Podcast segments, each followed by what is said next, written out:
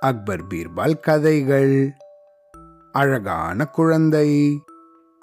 அக்பரும் பீர்பாலும் ஒரு நாள் மன்னரோட அரண்மனை தோட்டத்துல உலாவின்னு இருந்தாங்க.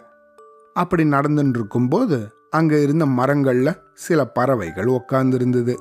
அதுல சில கிளிகள் குயில்கள் அப்படின்னு பல பறவைகள் இருந்தது. இதை பார்த்த பீர்பால் மன்னா இந்த இயற்கையை பார்த்தீங்களா? எவ்வளவு அழகழகான பறவைகளை விலங்கினங்களை எல்லாம் படைச்சிருக்கு அப்படின்னு சொன்னாரு. அதுக்கு அக்பரும் ஆமாம் பீர்பால் இயற்கையோட அழகே அழகுதான்.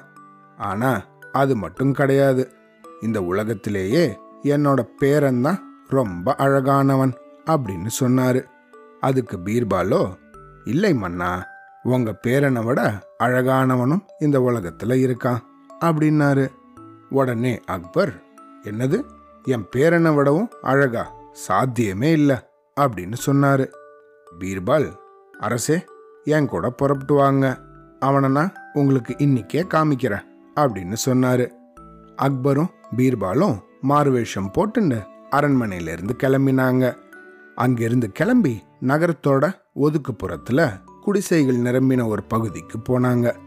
அங்கே போனதும் ஒரு குழந்தை அங்கே மண் புழுதியில் இறங்கி நல்லா சிரிச்சு விளையாடின்னு இருந்தது அந்த குழந்தையோட உடம்பெங்கும் மண் ஒட்டிண்டு கிழிஞ்ச ஆடையோட ஒழுகிற மூக்கோடையும் இருந்தது. அந்த குழந்தைய பீர்பால் அக்பருக்கு காமிச்சாரு. மன்னா இதோ இந்த குழந்தை தான் உங்க பேரனை விட ரொம்ப அழகான குழந்தை அப்படின்னு சொன்னாரு. இதை கேட்ட அக்பர் அப்படியே தகைச்சு போயிட்டாரு. என்ன பீர்பால் இந்த குழந்தையா என் பேரனை விட அழகு அப்படின்னு பீர்பால் கிட்ட கொஞ்சம் கோபமா கேட்டாரு. ஆமாம் அரசே இந்த குழந்தை தான் அழகு அப்படின்னு மன்னர்கிட்ட திரும்பியும் சொல்லிட்டு பீர்பால் அந்த குழந்தைய கொஞ்சோண்டு கிள்ளிட்டு மறைவா போய் நின்னுண்டாரு. பீர்பால் கிள்ளுனதால வழி தாங்க முடியாம அந்த குழந்தை சத்தமா அழ ஆரம்பிச்சிடுச்சு. குழந்தை அழற சத்தம் கேட்டதும் குடிசைக்குள்ள இருந்து குழந்தையோட அம்மா வெளியே ஓடி வந்துட்டாங்க. அடடா அழகான சந்திரன் போல ஒளி வீசுற என் குழந்தையே ஏன் அழற? என் செல்லக்குட்டி ஏன் அழறுது? அப்படின்னு கேட்டுண்டே அந்த குழந்தைய தூக்கி நல்லா முத்தம் கொடுத்தாங்க. அப்புறம் அதை சமாதானம் செஞ்சுண்டே அந்த குடிசைக்குள்ள தன் குழந்தைய தூக்கிண்டு போனாங்க. உடனே பீர்பால் அக்பரை பார்த்து மன்னா பாத்தீங்களா?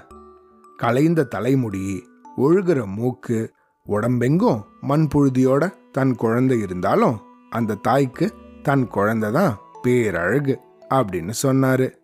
இதை கேட்ட அக்பருக்கு அப்போதான் அழகு அப்படிங்கிறது உள்ளத்திலிருந்து அன்போடு நம்ம பார்க்குற பார்வையில தான் இருக்கு அப்படிங்கிறது தெளிவுபட புரிஞ்சுது. உடனே பீர்பாலை பார்த்து ஆமாம் பீர்பால் எனக்கு இப்போ நல்லாவே புரிஞ்சுது அப்படின்னு ஆமோதிச்சு தனக்கு ஒரு நல்ல பாடத்தை கற்றுக் கொடுத்த பீர்பாலுக்கு நிறைய பரிசுகளை கொடுத்து அவரை சிறப்பிச்சார் அக்பர். அவ்வளோதான்.